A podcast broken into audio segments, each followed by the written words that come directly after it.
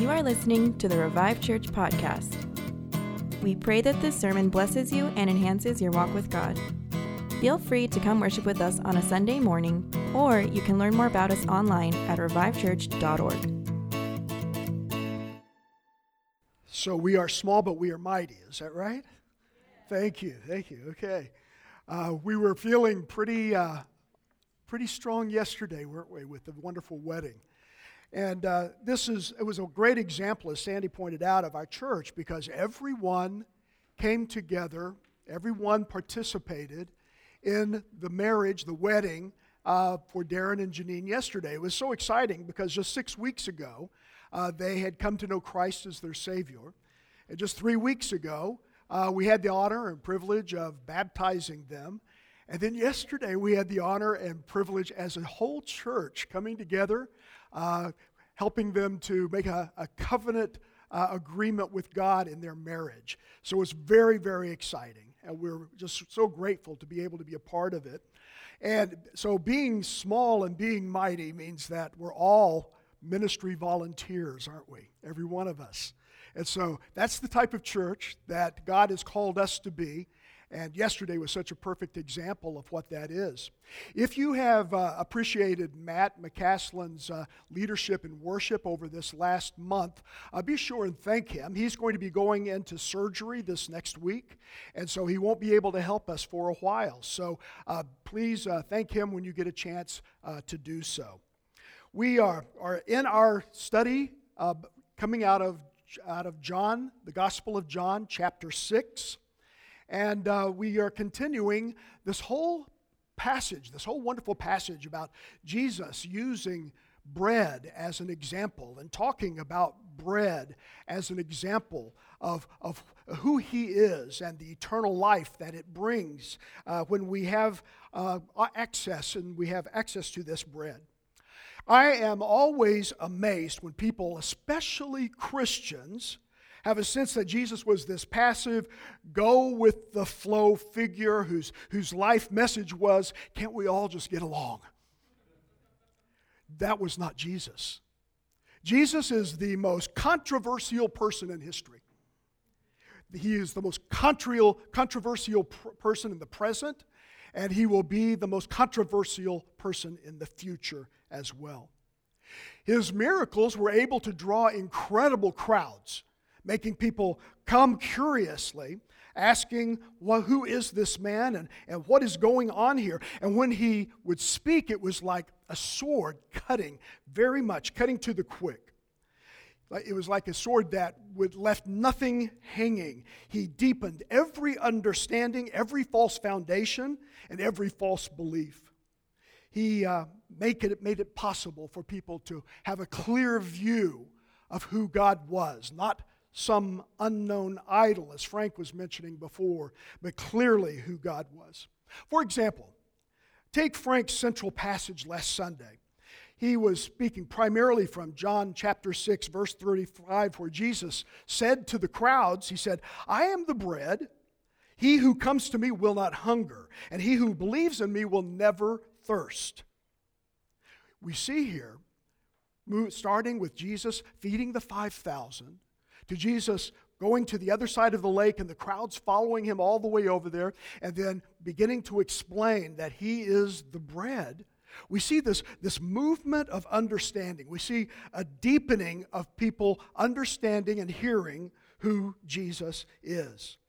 Last week, Jesus is claiming that he himself is the bread of life. Today's text is an explanation of Jesus' claim. Jesus is saying he's the center of faith to which the Father draws people. So, last week, today, next week, we see this interconnected uh, movement through Scripture, uh, teaching uh, that, that uh, Jesus is central to all things. But we, I want you to understand that the sermons from last week, today, and next week, they're not identical. John's teaching is not identical. Jesus is, is not repeating himself over and over again. And John's not writing in circles when he writes throughout the, the chapter 6 of John we see here that the conversation that people are, people are having with Jesus is getting more and more difficult. They had recognized exceptional greatness in him.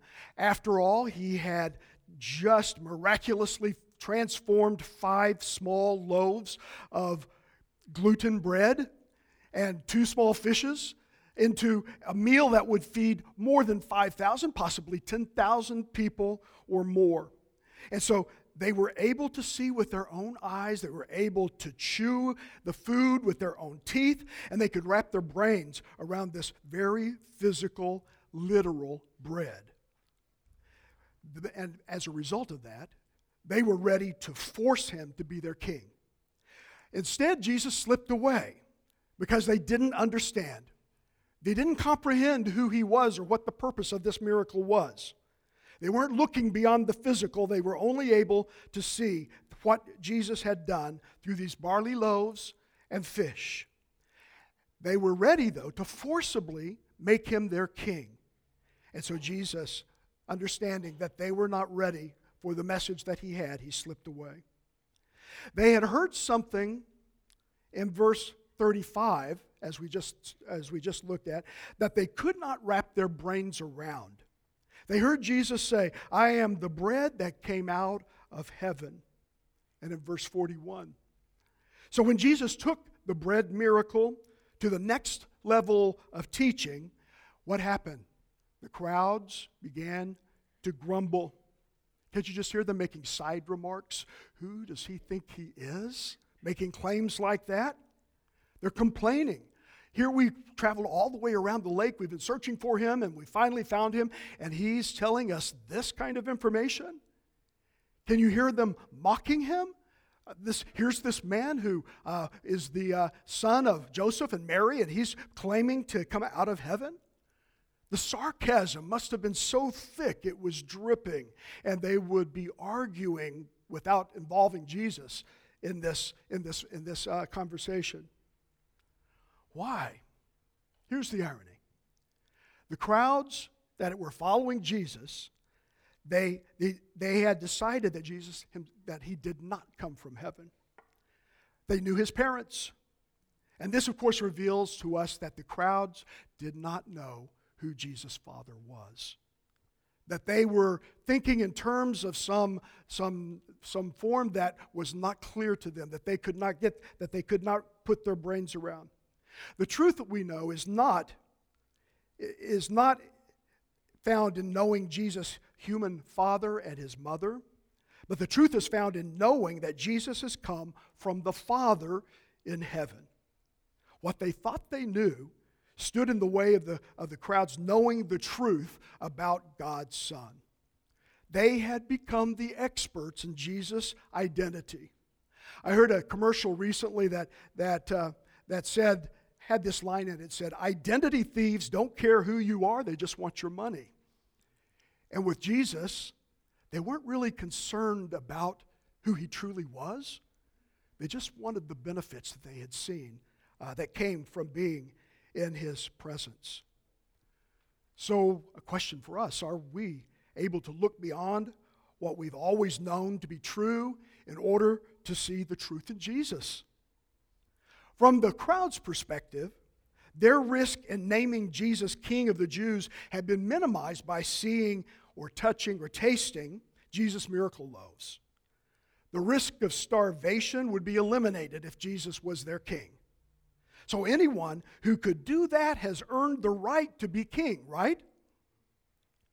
I think so much of our physical existence is about removing risk from our lives about trying to figure out things so clearly and so specifically that once we're involved in it, there's no risk, everything just falls into place. We develop, we develop elaborate protections for ourselves, and, and we quote the non existent Bible verse God helps those who help themselves. And yet, our spiritual birth and our spiritual growth is about trusting and believing in God in all things even trusting God to provide our daily bread. We know that faith in God removes risk, but not our own efforts. They do, that does not. So, besides being the Son of God, sent from God, the Son of God sent from God, what must Jesus do to earn the right to be your king? What faith risk must Jesus remove from your life experience so he can earn the right to be your king? What obstacle is there that he needs to remove before you can say, Jesus has, deserves to be my king now? He didn't deserve it before, but now he does. A friend recently counseled me saying, You can squeeze so much risk out of a situation that you can completely squeeze out the work and power of the Holy Spirit. Isn't that true? We spend so much time and so much energy trying to figure things out ourselves, trying to make things happen out of our own resources, that we eliminate the resources of God. We've been praying for Chad uh, over this last week, Wednesday night. He asked us to pray for him. Uh, he's an LAPD officer, and he had been reassigned to South Central. And uh, he, was, he, was, he was concerned that there might be some difficulties. And so we, we've been praying because we learned that right after he was assigned there, that there was an ambush uh, on a squad car. And uh, four officers were attacked. None of them were injured, uh, but very right in the area where he is, he is now patrolling. And so he asked us to pray for him, and we had been praying for him. And so after, after, we, were, after we prayed, speaking of Chad, Chad's response to us was that our prayers for him and Michael Schlegel, who's a sheriff uh, uh, in, in San Bernardino County, um, is that he said, Once I got there, I really think that I could make a difference in the people's lives in this new location. Rather than remove all the risk, let's ask God for opportunities to truly make a change, may truly make a difference in the lives of people that we're working with. I'm going to ask you if you'll turn in your Bibles with me to John chapter 6. John chapter 6, verses 41 through 51. 41 through 51. Therefore, the Jews were grumbling about him because he said, I am the bread that came down out of heaven, and were saying, Is not this Jesus, the son of Joseph, whose father and mother we know? How does he now say, I have come down out of heaven? Jesus answered to them, Do not grumble among yourselves. No one can come to me unless the Father who sent me draws him, and I will raise him up on the last day. It is written in the prophets, and they shall all be taught of God. Every one who has heard and learned from the Father comes to me. Not that anyone has seen the Father except the one who is from God. He has seen the Father. Truly, truly, I say to you, he who believes has eternal life. I am the bread of life.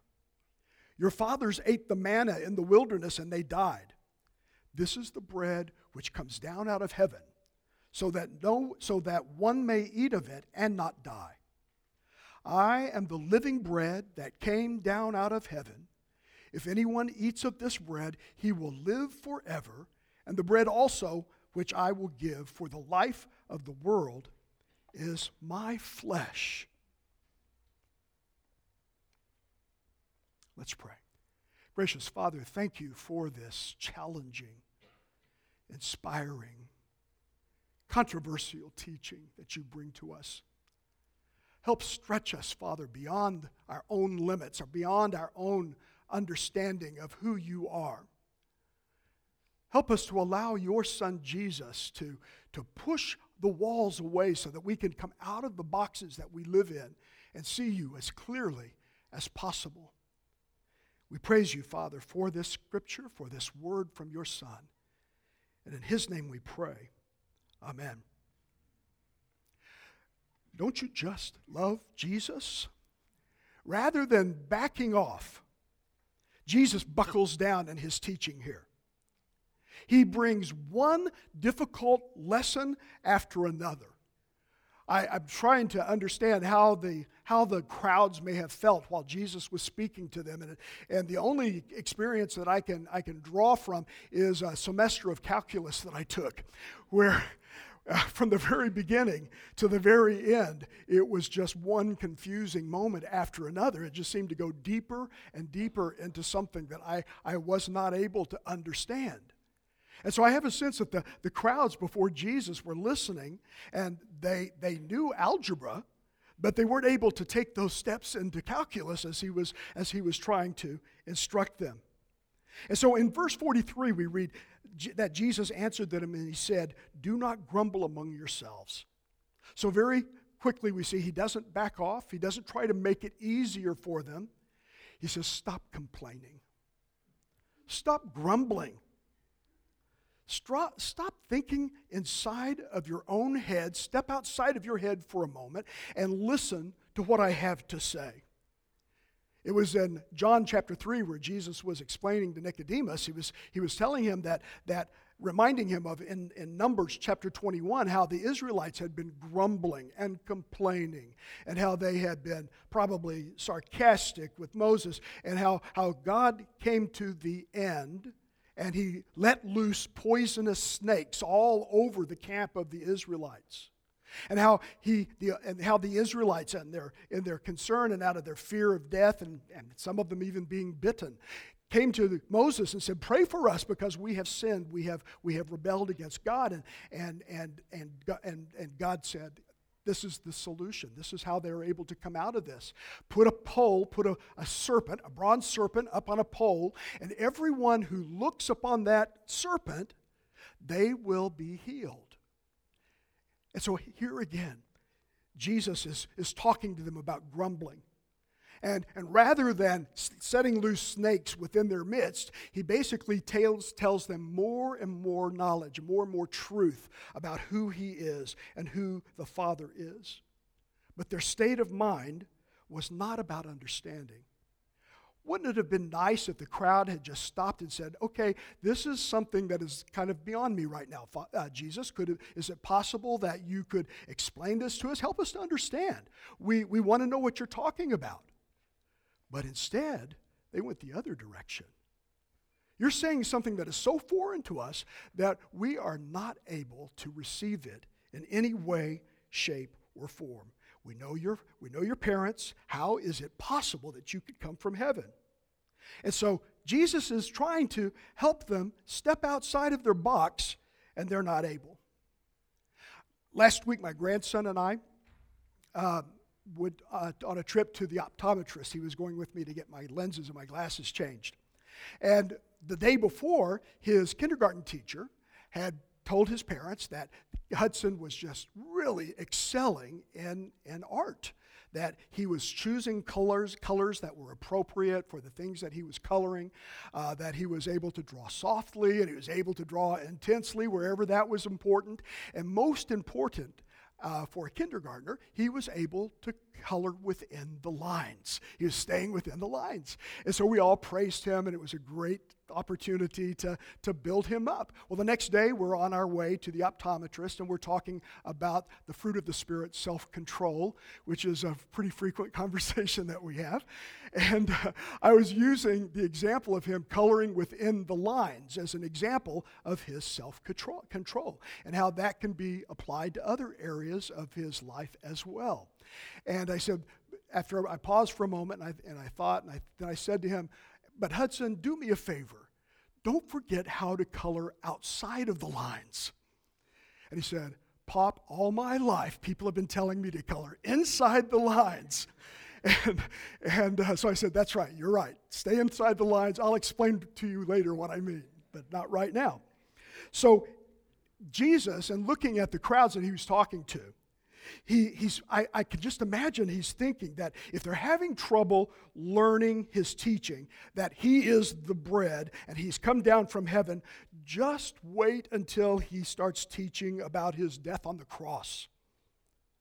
God is completely coloring outside of the lines of our human understanding and our human experience as he explains what he's doing and as he demonstrates what he's doing in our lives. Verse 44 says, No one can come to me unless the Father who sent me draws him, and I will raise him up on the last day. I picture Jesus just sadly shaking his head as he says this, listening to their murmuring, listening to their complaining. Possibly thousands of people have been searching all around the northern region of the Sea of Galilee to find Jesus. They have literally come to him. They have literally come to him. They found him and they were with him. I think Jesus uses this great effort to, to make a deeper point for us. Our own efforts, our searches, our attempts to make Jesus fit into our minds only leads to grumbling. It only leads to a frustration that we're not able to tolerate, that we're not able to, to, to, con, to control. So we need to stop grumbling and let God draw us to his Son. When, when John writes about drawing, that God must draw us, what is he talking about? He's using the word draw, which literally means drag. It literally means drag. God must drag us to himself. And he's using, he's using the word that illustrates a, a, a, fish net that's been thrown over the side of the boat, and then the fishermen are, are strenuously pulling the net into the ship, pulling the, the fish in with them. And so we recognize that, that this is an effort that God is making, that this is not an effort that we ourselves are making. How does God draw us? How does God draw people? He draws us to Himself through His gospel. He draws us to Himself through the, the life and the words of His Son, Jesus Christ. He draws us to Himself making it possible for us to, to see in the Word, His Word, the living Word, the truth of the ages, the truth of Jesus. He draws us to Himself in this remarkable way by using the brutal cross of Jesus. At the wedding yesterday, um, I, I, don't remember who was wearing this. I just noticed that a woman was wearing this beautiful golden cross around her neck as a necklace. And it was truly beautiful, and I, it got my attention. But the brutal cross only becomes beautiful after we come to Jesus. It's the brutality of Christ's death, of his payment for our sinfulness, how he redeems us how he justifies it. It's the brutality and, and the excruciating pain and misery of his death that makes it possible, that breaks through the barriers of our, of our not being able to understand who God is and what he's wanting to accomplish in our lives. All of our pride must come tumbling down. And that doesn't come out of a golden cross, it comes out of a brutal cross. The Apostle Paul wrote in Galatians 6 May I never boast of anything except the cross of our Lord Jesus Christ, by which the world has been crucified to me and to the world. Jesus elaborates on this statement in verse 45. He says, It is written in the prophets, and they shall all be taught of God. This phrase, taught of God, comes from Isaiah. It says, All and all your sons will be taught of the Lord. This passer, passage, the scripture passage, as well as other Old Testament passages, point to the time when God's Messiah would come and teach his people. He would teach the people. What's important here is that the people will be taught by God Himself. They will believe Jesus and they will believe who He is. Their hearts and their lives are going to be changed. Jesus explains this as, as being born again, again in chapter 3 of John. The Apostle Paul explains this transformation as becoming a new creature, something, something indescribable occurs and happens. We are taught. And this is what Jesus is doing here in this passage. Clearly and boldly and bluntly, he's teaching, he's drawing with his words with his understanding, his description of who God is. We see here that everyone who has heard and learned from the Father comes to me. We are taught, we learn, we are taught, we hear, and we learn, and we come to Jesus. That's the process.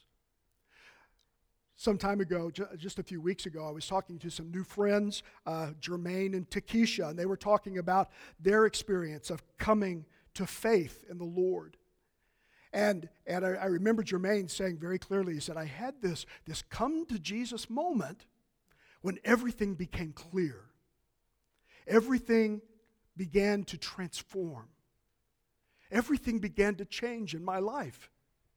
And so when we're taught, when we're here, what truly hear what Jesus is saying, we come to him, we are transformed, we are changed. Everyone who has heard and learned from the Father comes to me. In verse 46, we read, Not that anyone has seen the Father except the one who is from God. He has seen the Father. So Jesus here is, is making a very clear uh, statement. He's saying, who, what you think you, have, you know about the God the Father, you need to set that aside and let me explain clearly to you who the, who God the Father is. I can do that because I have the authority to do so. I am the Son of God. I have come from heaven. I've come directly from his presence. And so Jesus proclaims that he is the one who reveals the Father to us. So when someone has an idea and tells you, well, this is, this is who God is, this is what my God looks like, this is how my God sounds, this is the, this is the attitude that God shows me, we need to stop right there and say, I need to know what Jesus says. Because Jesus is the one who clearly states God's identity to us. Verse 47, it reads Truly, truly, I say to you, he who believes has eternal life. Frank very uh, clearly and very passionately explained to us last Sunday uh, that those words truly, truly, verily, verily, certainly, certainly, how important they are for us. And we need to see them at, at, for what they are, that they are ultimate truth bulletins, that they need to grab our attention very quickly. Because what follows those particular words, that, that is the essential. This is something that we need to get.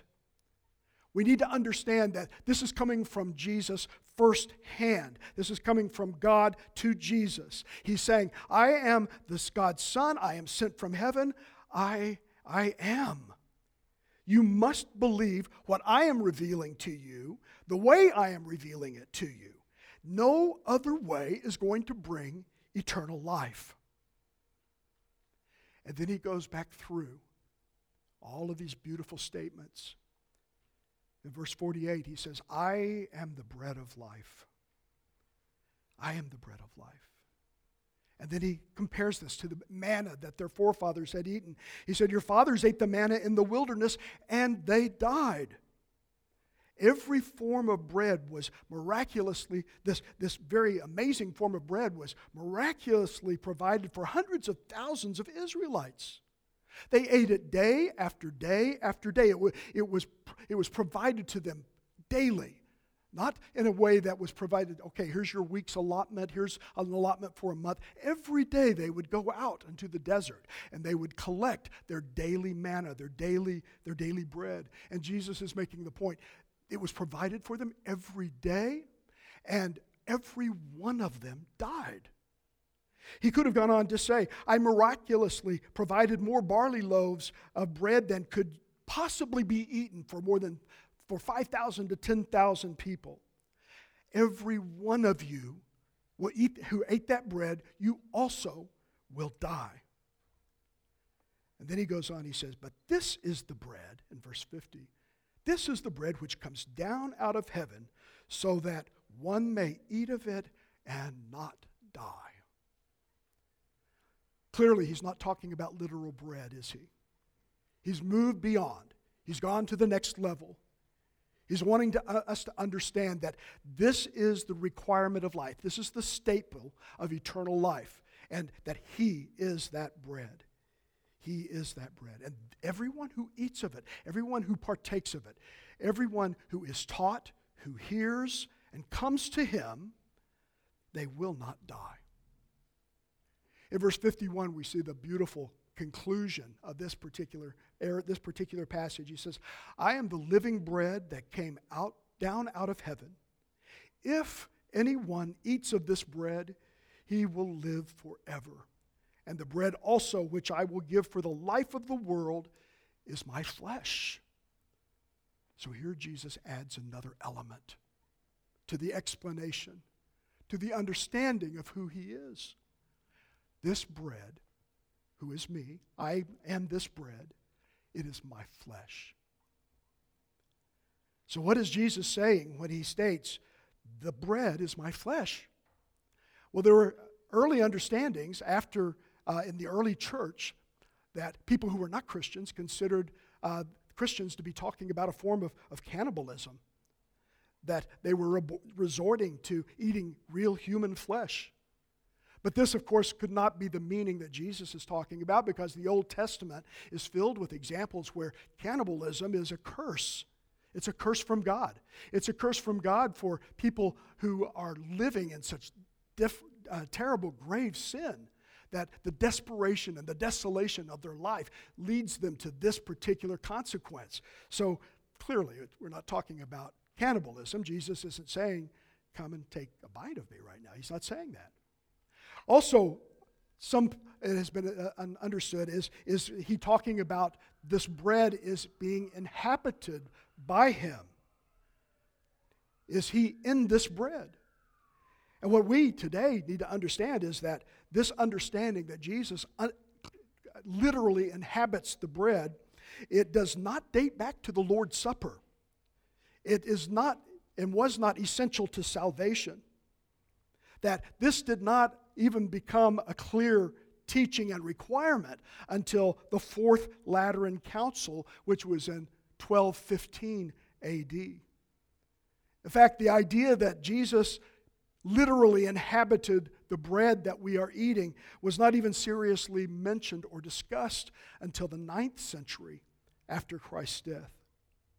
So he's not talking about cannibalism, he's not talking about communion, he's talking about the cross, isn't he? He's talking about the grace that is delivered to each and every one of us through the cross of Jesus Christ. The glory of God's only Son, full of grace and truth, is seen in the life and death of Jesus. When you come to Jesus, who died on the cross for your salvation, that is a work of pure, free grace. You become a child of God. That happens consciously through faith in Jesus Christ. Why do you need grace? Because without grace, you are not the child of God. You're not children of God. Why do the people that you know, all the people in your lives, why do they need grace? In John chapter 1, verses 12 through 13, we read, But as many as received him, to them he gave the right to become children of God, even to those who believe in his name, who were born not of blood, nor of the will of the flesh, nor of the will of man, but of God. The people we care about, the people we love, they need God's grace that comes through the cross of Jesus Christ in order to be children of God as well. So when we say the Lord's Prayer, we say that, that beautiful phrase that's always fascinated me give us this day our daily bread. And as I w- when I was younger, I often thought of that very literally. Let's trust God so that we can depend upon Him for every day, every meal that we receive, every day that we have bread, something to eat. And then added to that, as I, as I became older and I became uh, more understanding of who Christ is and what He's doing in our lives, is the sense of, of receiving grace every day, a sense of grace every day. Again, we, we require grace in order to be born again, and we require grace in order to grow and to continue to become who Christ is with us. John 1:16, John wrote, "And from this fullness of Christ, we have all received grace upon grace." So when you come to Jesus who died on the cross for your salvation, that's a work of pure, free grace. That's how we come to know him. That's our come to Jesus moment. That's how we become children of God. He draws us by his grace upon grace. We're going to be taking communion in just a few moments. And again, it's an opportunity for us to remember the grace received through Christ on the cross. As his blood was shed, we, this is symbolized in the fruit of the vine that we drink. His body that was sacrificed in order for you and I to be children of God, in order for you and I to be able to receive this, this incredible gift of grace. We are able to remember it each time we take part of the bread and we eat that bread. And so this morning, we'll be taking communion for those, all of those who are here that have accepted Jesus Christ as their Savior. If you are a believer in Christ, you have come to Jesus. We want to encourage you and, and welcome you to partake with us. But we're going to stand together, and uh, if you'll stand with me, please. And we're going to say that prayer that so many of us know together. Uh, if you'll say it with me, the, our Lord's Prayer. And uh, then we'll begin our worship of God by taking uh, of communion. Let's bow our heads. Our Father, who is in heaven, hallowed be your name. Your kingdom come, your will be done, on earth as it is in heaven. Give us this day our daily bread and forgive us our trespasses as we forgive those who trespass against us. And lead us not into temptation, but deliver us from evil. For yours is the kingdom and the power and the glory forever. Amen.